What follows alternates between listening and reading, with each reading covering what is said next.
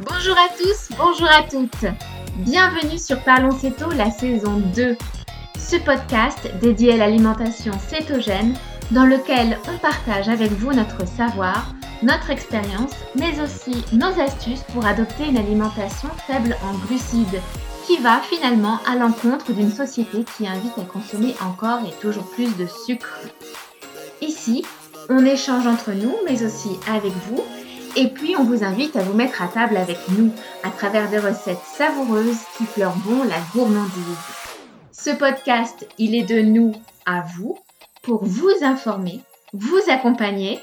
Allez hop, c'est parti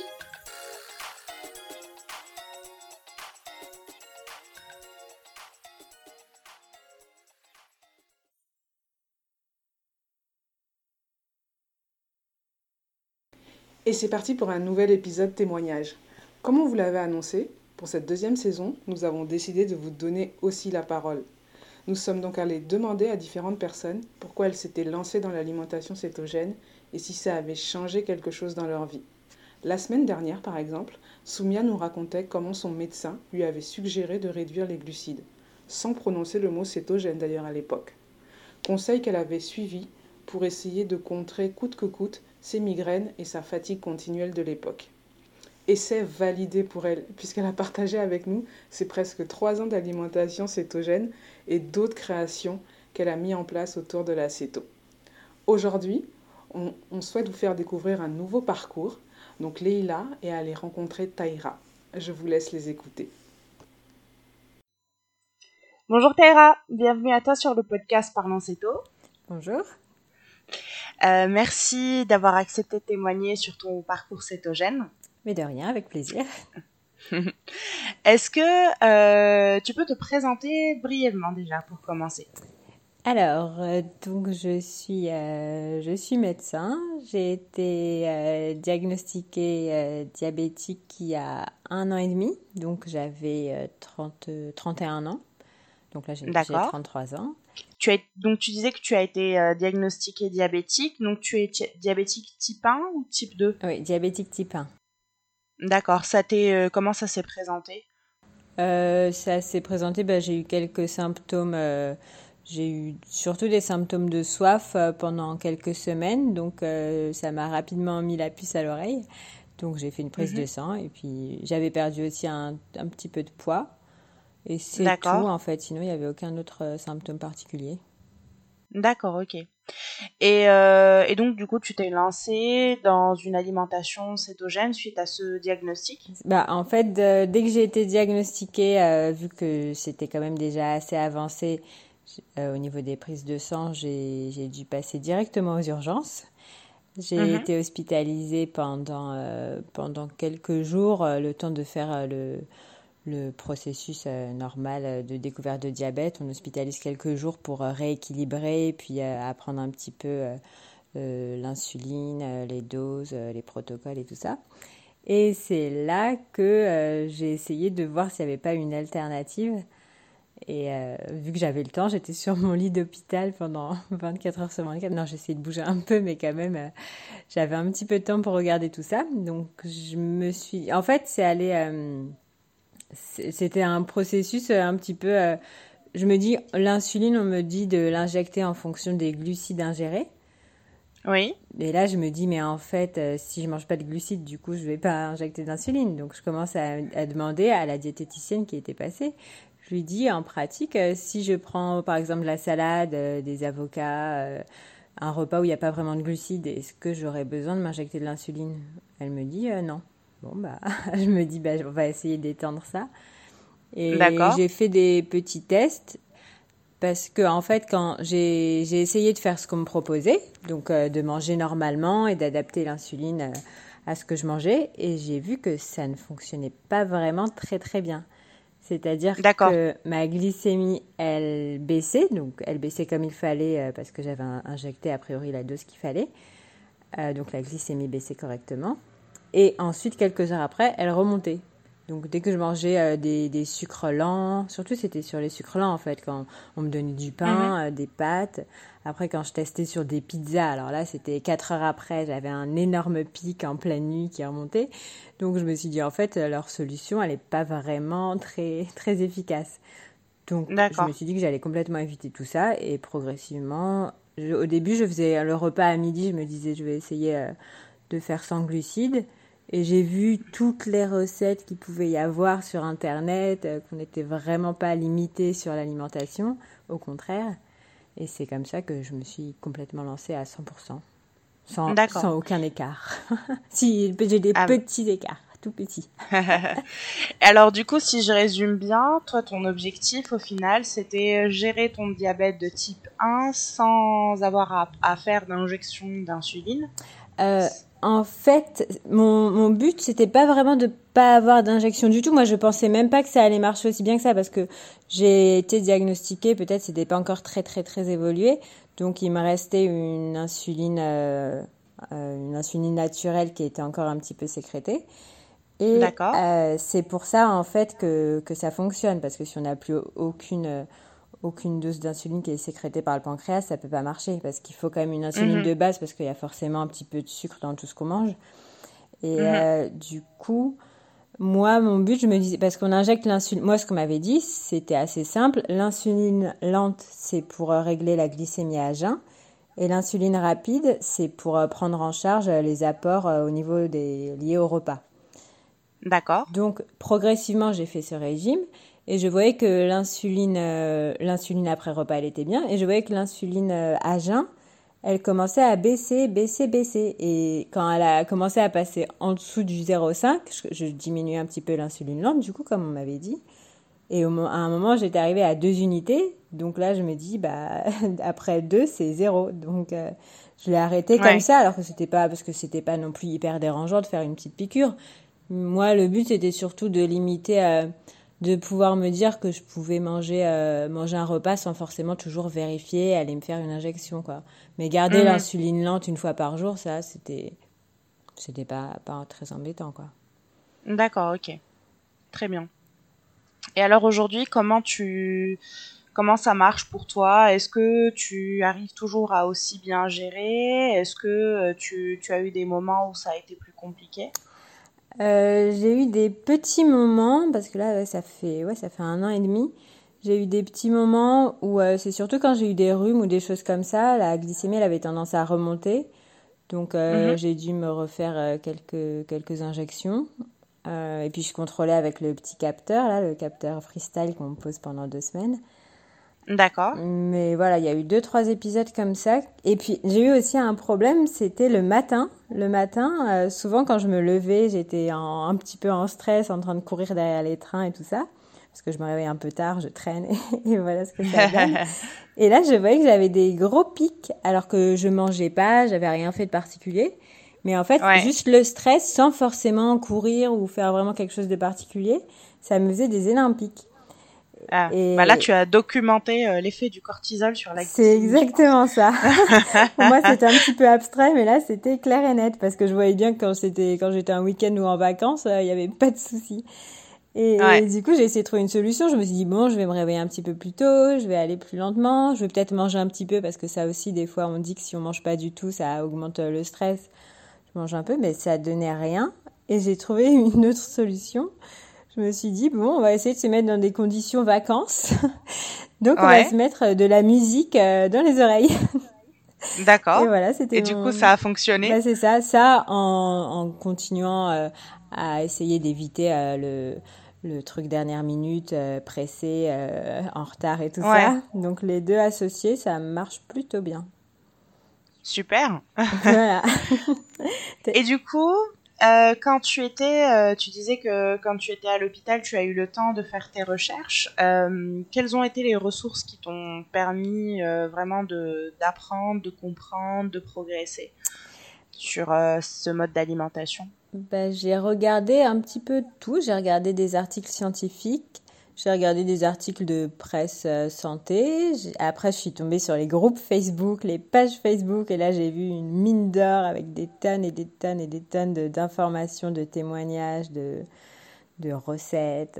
Donc là, je me suis dit, voilà, il n'y a pas de, je vais, vais pas être toute seule, je vais pas commencer à découvrir un truc complètement inconnu, quoi.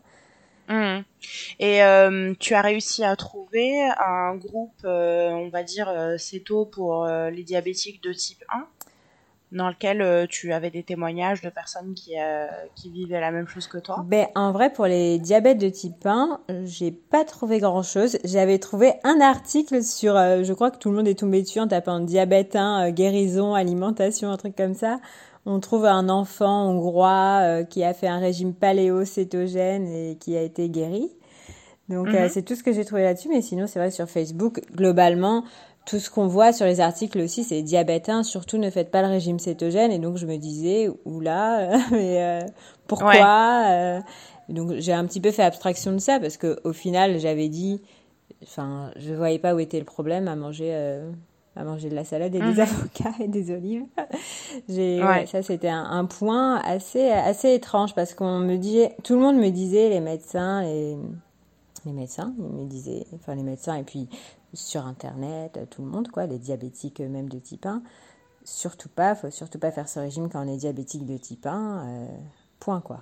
Parce que sinon, euh, il va y avoir une acidocétose. Et donc, j'essaie de comprendre la physiologie du truc.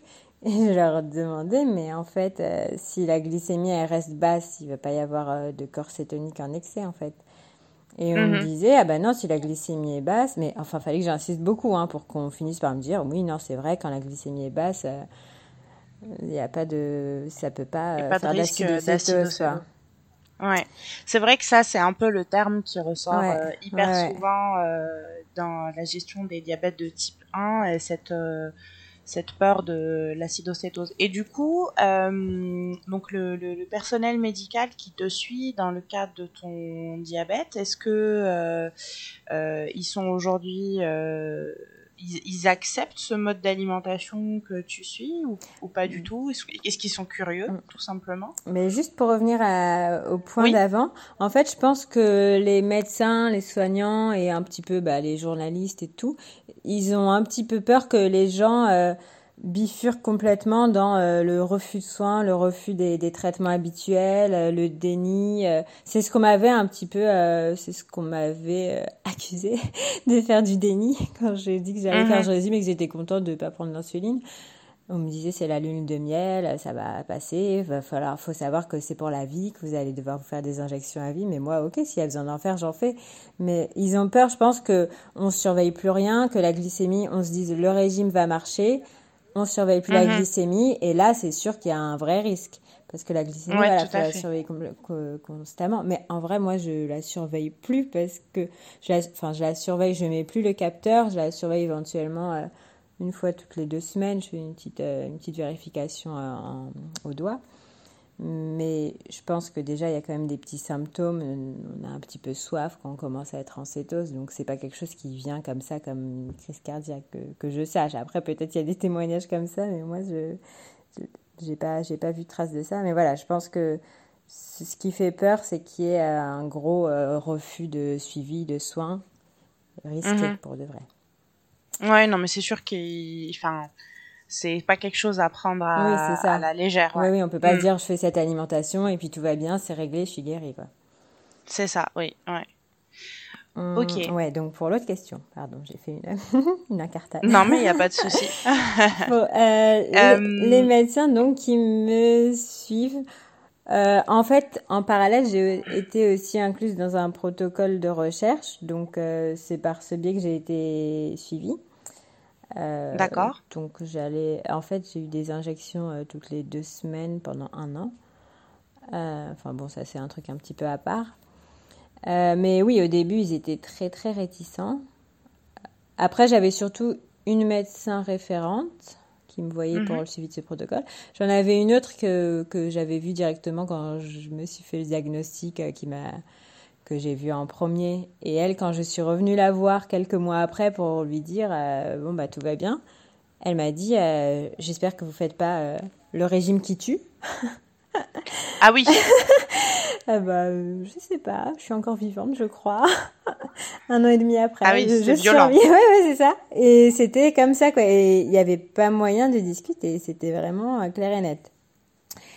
Et il y a beaucoup de gens qui étaient, enfin, dans mon entourage aussi, il y en a qui sont médecins, qui étaient un petit peu, euh, qui avaient un petit peu peur quand même. Parce qu'en en fait, ils n'ont pas trop, ils ont pas trop, ils ont pas trop approfondi le sujet. Et puis, bah, c'est ce qu'on nous apprend. Euh, diabète de type 1, insuline, euh, point final, quoi. on cherche pas plus loin.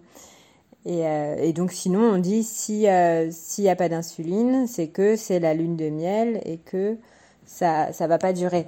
Mais après, là, il y a quand même quelques études qui, qui disent qu'il est possible que ce régime, justement, préserve les cellules restantes du pancréas.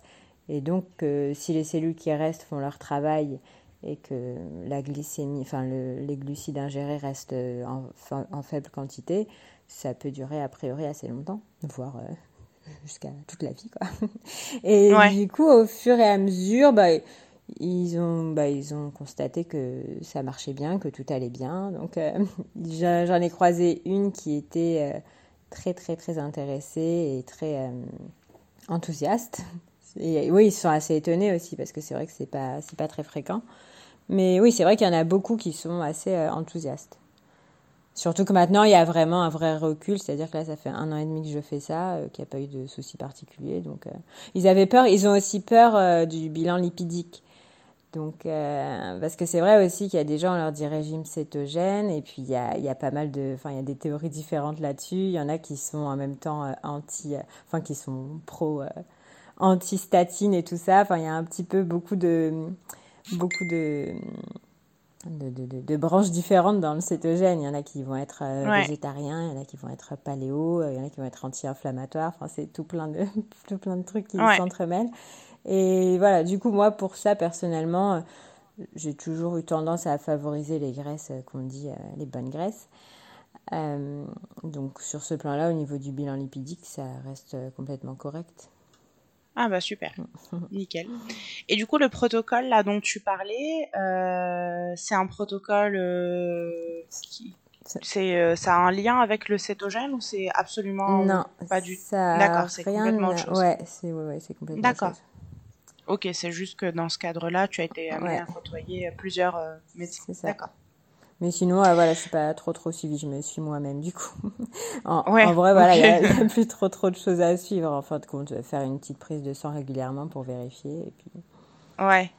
Et du coup, dans ton entourage euh, immédiat, tes, parents, ta famille, euh, est-ce que il y a, y a, eu des incompréhensions ou est-ce que ils se sont dit non mais c'est bon, elle est grande, elle est médecin, c'est ce qu'elle fait. Euh, bah, comment ça s'est passé? Ouais, au début c'était un petit peu dubitatif. Après, ça dépend des personnes. Il y en a qui sont un petit peu plus un petit peu plus euh, incisif que d'autres. Mais euh, globalement, euh, regardaient ça. Si, ils étaient quand même, ils voyaient bien le résultat en fait. Ils voyaient que ben, je faisais plus de piqûres, que ça allait bien, que mes résultats étaient bons. Donc, euh... Et puis après, c'est vrai que je suis adulte, je suis grande. Ils savent bien que au final, c'est moi qui vais, qui vais décider de ce que je fais. Ouais. Puis euh, je pense que hum, aussi il devait avoir quelque part confiance en se disant mais de toute manière elle est bien consciente de l'impact que bah ça a et de sa santé. Oui, euh, c'est sûr. Mm. Mm. D'accord. Est-ce qu'il y a des, des, trucs en plus que cette alimentation t'a apporté et auxquels tu ne t'attendais pas forcément? Des trucs en plus. Alors en vrai, ça m'a fait euh, redécouvrir la cuisine. ça m'a fait euh, découvrir les turbines à glace, grâce à toi d'ailleurs. Plein de choses en fait qu'on achète comme ça d'habitude euh, sans réfléchir, qui sont des produits tout finis. On sait même pas vraiment comment ça se fait à la base. Moi, je savais pas comment ça se faisait une glace en vrai. et il y a plein de choses comme ça qu'on redécouvre et qu'on on découvre aussi des nouveaux aliments des nouveaux goûts. Euh, donc c'est assez, assez chouette. Donc en fait là, euh, tu es trop contente parce que tu peux manger un dessert céto euh, sans avoir besoin de faire de piqûres juste après. Ah bah oui, dessert, aliment, tout, c'est. c'est sûr. Et alors du coup, c'est quoi ton, qu'est-ce, c'est quoi tes plats salés et sucrés préférés en, en céto? Euh, alors là, j'ai toujours eu du mal à trouver des plats préférés. On va dire pour faire euh, pour faire classique, hein, les frites de navet, comme ça, ça se rapproche euh, je crois que tout le monde connaît les fritures. J'ai encore jamais goûté ça. Ah, c'est vrai? Mais faudrait que j'essaye. Bah, ouais. je, je vais attendre l'hiver. Et c'est facile à faire en plus. Hein. C'est bah, de la friture. En fait, j'avais jamais fait de friture de ma vie, moi. J'ai fait des beignets ah, oui. aussi. Les beignets, c'est pas mal aussi. Beignets avec la farine d'amande. Euh, en fait, un peu de tout. Hein. Franchement, maintenant, tout ce que je mange, j'aime bien. Et puis, c'est vrai que avant, j'avais pas trop de problèmes euh, digestifs ou alimentaires ou de poids ou de choses comme ça. Mais c'est vrai que là, j'ai plus jamais la sensation euh, d'avoir trop mangé, d'avoir mangé un truc qui passe pas ou des choses comme ça. Avant, quand je mangeais un croissant, un pain au chocolat, euh, enfin, je pense que c'est comme ça pour tout le monde en fait. Quand on mange des croissants et des pains au chocolat, trois heures après, on, le sent encore quoi. Alors que là, tout ce que je mange, même si j'en mange beaucoup et si c'est des trucs bien gras, bien sucre, enfin bien sucrantés, bah ça passe euh, tranquillement quoi. Mmh. Ah bah écoute, tant mieux, tant mieux. euh, J'avais une autre question par rapport à ça, tant que je retrouve mon film. euh... Non, ça me revient pas, c'est pas grave.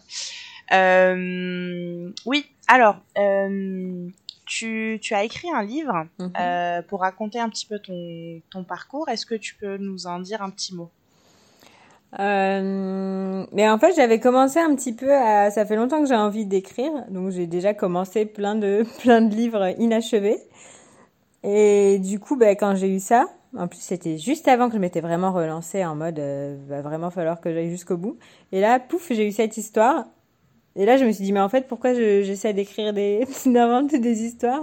Là, j'ai quand même un truc qui peut, qui peut servir aux gens, qui est quand même assez, mhm. euh, assez, euh, ouais, qui est assez utile et qui est assez qui peut permettre de guider euh, quelque part aussi. Ouais, ouais.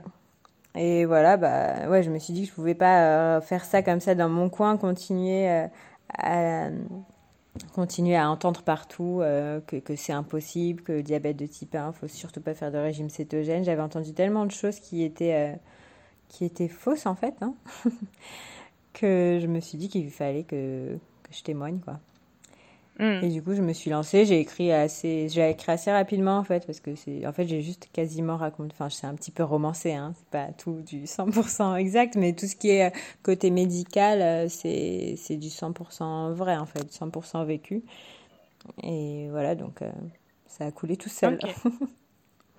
Et du coup, c'est un livre qu'on peut trouver en format numérique ou bien également en imprimé? Euh, bah là, je j'avais j'avais lancé sur euh, Amazon en format numérique et imprimé. Mhm. Euh, et puis j'ai voulu changer le titre, c'est pas trop bien passé, donc je me suis lancée dans une autre plateforme d'auto-édition. Et donc normalement c'est pareil, il va sortir bientôt en version numérique et imprimée. Ok, super. Bah écoute, on remettra les liens dans les notes de l'épisode, comme ça, si les personnes qui nous écoutent souhaitent le lire, ils pourront retrouver les, les références. Ok, bah merci. Alors pour finir, est-ce que tu pourrais euh, nous donner un, un, conseil, enfin donner un conseil à ceux qui nous écoutent sur la pratique du cétogène euh, voilà, comment sur, sur le début, comment commencer, euh, mm, mm, un peu mm. ton, mais alors, retour d'expérience. mais du coup, je vais en profiter aussi pour parler du retour d'expérience des personnes que, que j'ai un petit peu euh, à qui j'ai un petit peu fait découvrir ce régime. Ah oui, oui. Parce que du coup, il y en a trois ou quatre qui sont un petit peu différentes les unes des autres. Donc, bah pour moi, en fait, c'était quand même un petit peu plus facile dans le sens où où c'était vraiment euh, un effet immédiat sur euh, des injections. Donc en gros, je me disais bon, soit je mange ça et je me fais une injection, soit je mange pas et je m'en fais pas. Après, en fait, c'était même pas comme ça la question parce que je, je, sais pas, je c'était, j'avais pas envie de manger des trucs qui étaient pas au final euh, digérés naturellement quoi. Mm-hmm. Donc voilà, ça pour le coup, c'était vraiment intégré. Et pour les autres euh, personnes que j'ai converties, euh, ben, il y en a pas mal déjà qui ont fait ça vraiment progressivement. Il y avait un petit cheminement avant, ils s'intéressaient un petit peu à ce que je mangeais. Ben, je leur faisais euh, la publicité avec des superbes photos de, magnifiques plats et desserts. Et donc, ben, en fait, il faut commencer à faut commencer progressivement, tester deux trois trucs et puis pas complètement non plus être dans euh, le dans le, dans le contrôle absolu. euh, et c'est marrant parce que les personnes, euh, les autres personnes qui ont essayé de le faire, ils sont beaucoup plus rigoureux que moi en fait. Ils ont toujours peur. Est-ce que ça je peux manger? Est-ce que ça je peux à combien de doses? C'est vraiment très très très en train de mesurer, Mhm. de peser Bah, c'est quoi le- leur objectif? Ils font ça dans quel, euh, dans quel objectif? C'est un. Bah, il y en a pas mal, c'était pour perdre un petit peu de poids. Euh, ouais, c'était globalement pour ça. Après, il y en a une, par exemple, qui a eu des effets euh, secondaires, entre guillemets, qui, a- qui avait des douleurs dans le cou depuis des années. Alors, a priori, elles ont disparu. Elle avait aussi des petits problèmes de peau qui ont disparu aussi. Ah, super. Ouais, donc je me dis, ah, bah, c'est cool. c'est un petit peu mes patients. Euh, et donc, quel autre conseil? Bah, ouais, voilà, faut pas, faut avoir, euh, faut, faut regarder, en fait, regarder tout ce qui est proposé et puis, enfin, tout ce qui est possible de faire. Et puis, après, on voit que, en fait, on se prive pas forcément de grand-chose. Juste, on, c'est sûr que c'est un petit peu plus contraignant. On peut pas aller s'acheter un sandwich comme ça dans la rue quand on n'a pas mangé. Ouais. Ça, c'est c'est Ouais, c'est peut-être le, le petit, le petit défaut, mais ça, ça, ça peut changer. Hein. Il suffit de lancer des boulangeries Seto et puis c'est réglé.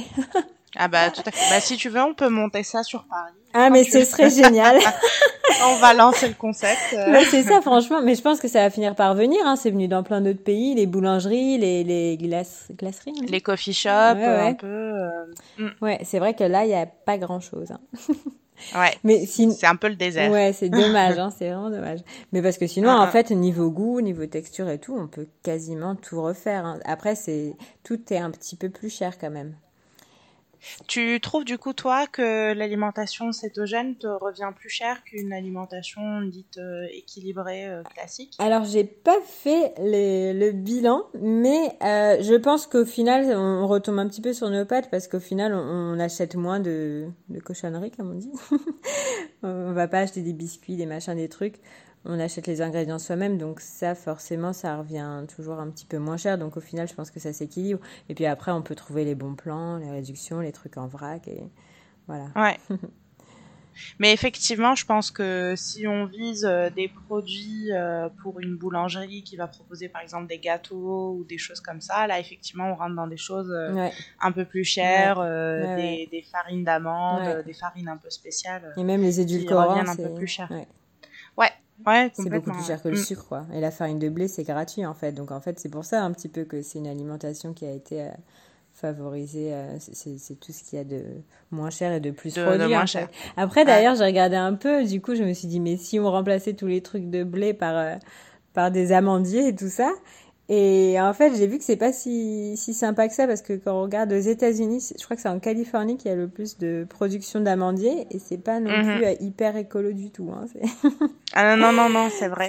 c'est vrai que c'est pas euh, c'est pas hyper écologique et en fait ça prend alors en fait il n'y a pas que l'acéto hein, qui booste euh, Ouais, les amandes c'est ça. il y a aussi tout le mouvement vegan parce que Ouais. du coup Ah euh, oui. tous les produits euh, laitiers on va dire sont remplacés Mm, mm, mm. par du lait de, du lait d'amande Mm, mm, mm, c'est vrai. des choses comme ça et, et, euh, effectivement maintenant on commence à avoir des phénomènes de d'agriculture intensive euh, autour des autour des amandes avec euh, plein plein de répercussions sur la biodiversité euh, aux alentours Mm, c'est mm, vrai mm. que c'est à chaque fois en fait dès que tu es sur euh, une agriculture intensive de toute manière tu t'en payes le prix à un moment euh. Ouais, c'est terrible. Hein. Mais c'est comme les avocats, Ouais. quoi.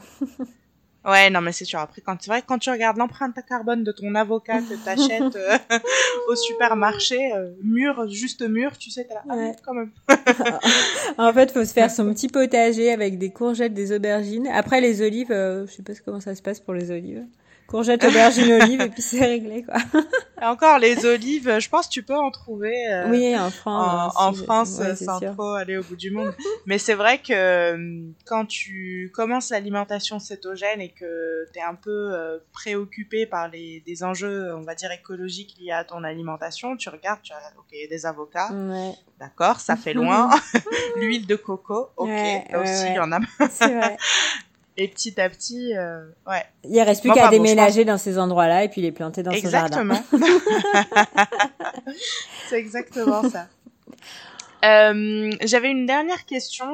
Euh, D'un point de vue social, du coup, comment ça se passe pour toi? Est-ce que tu arrives à gérer facilement le fait de sortir en extérieur, d'être invité chez des gens euh, en mangeant cétogène? Est-ce que, est-ce que tu arrives à, enfin, est-ce que tu arrives à le gérer et comment? Alors euh, déjà pour les globalement oui ça va mais c'est vrai qu'il faut quand même euh, si on a envie de manger faut un petit peu batailler parfois. Mais c'est bien parce que c'est là qu'on voit les, les bons restaurants quoi. Donc les gens qui, qui regardent vraiment le client comme un client qu'il faut euh, qu'il faut satisfaire pas quoi pas comme un pas comme une, une, machine à sous. Donc au moins on, on, sait si la personne sait ce qu'elle nous donne à manger déjà ça c'est un truc qui est pas forcément euh, qu'on trouve pas forcément partout hein. des fois on demande ce qu'il y a dans l'assiette ah bah je sais pas c'est un mélange euh. donc c'est des surgelés en gros mais après c'est pas non plus hyper compliqué parce que des légumes globalement euh, tout le monde a des légumes après on prend une viande si on n'est pas végétarien ou un poisson ou n'importe quoi et mm-hmm. voilà c'est assez après, c'est sûr qu'au niveau dessert, on est forcément très limité. Il n'y a plus que le fromage niveau dessert. Donc, c'est ça, vaut, vaut mieux pas être vegan non plus. Ou sinon, après, il ben, faut, se préparer ses, compléments euh, soi-même. Mais voilà, globalement, ça se passe mal. D'ailleurs, j'ai quand même découvert, euh, je suis allée dans un restaurant il y a quelques jours et ils proposaient des lasagnes d'aubergine sans pâte. Donc là, c'était parfait. Ah oui, bah c'est vrai que dans les, dans les restaurants italiens, tu retrouves souvent le, la parmigiana. Euh, mm, mm, mm. Donc c'est euh, ouais, c'est ça. Mais... J'en ai vu aussi chez Big Mama, par exemple. Mais moi, sinon, j'hésite pas en fait à les embêter un petit peu. Hein, et du coup, des fois, ils font des yeux tout ronds. ils comprennent pas le truc. Quand on arrive au McDo, qu'on demande un burger sans pain, là, c'est c'est le drame. Mais ça dépend parce que ça aussi il y a quelques jours je suis allée dans un McDo et puis euh, j'ai demandé un burger sans pain euh, normal ils m'ont dit ça euh, tranquillement. Mais là avec tous les sans gluten et tout ça aussi je pense que c'est déjà un petit peu plus répandu. D'ailleurs dans le Five Guys aussi ils marquent directement qu'il y a des burgers qui peuvent être enfin que tous les burgers peuvent être servis sans pain donc mm, mm. ils sont quand même plus habitués qu'il y a quelques années parce que c'est vrai qu'il y a plein plein plein de régimes différents donc les adaptations c'est quand même devenu assez commun Ouais.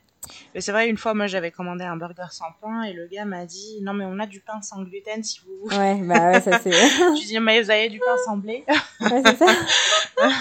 ah, bah sans pain.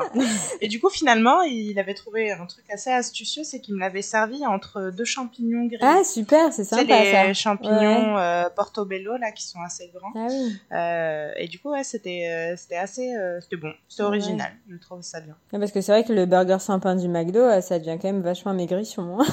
Hein. bah, il n'y a plus rien. C'est ça. T'as deux steaks euh, d'un demi-centimètre d'épaisseur et, ouais, c'est ça, voilà. Exactement. Mais sinon, quand je suis invitée, c'est vrai que ben, soit c'est des. Soit euh, ben, je préviens. Mm-hmm.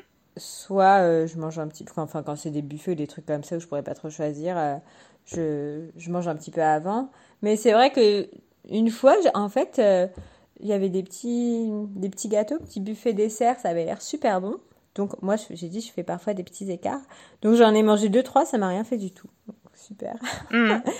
Et pareil, quand j'ai... Tant mieux. Euh, bah oui, c'est les grosses surprises sympas comme ça. Avec le café, quand il donne le petit biscuit, je le prends en fait. Hein. Ouais. Voilà, c'est mes Après, euh, peut-être que justement, dans ta journée, ça, ça s'équilibre Oui, voilà, c'est ça. Et après, il mmh. suffit de bien marcher derrière et...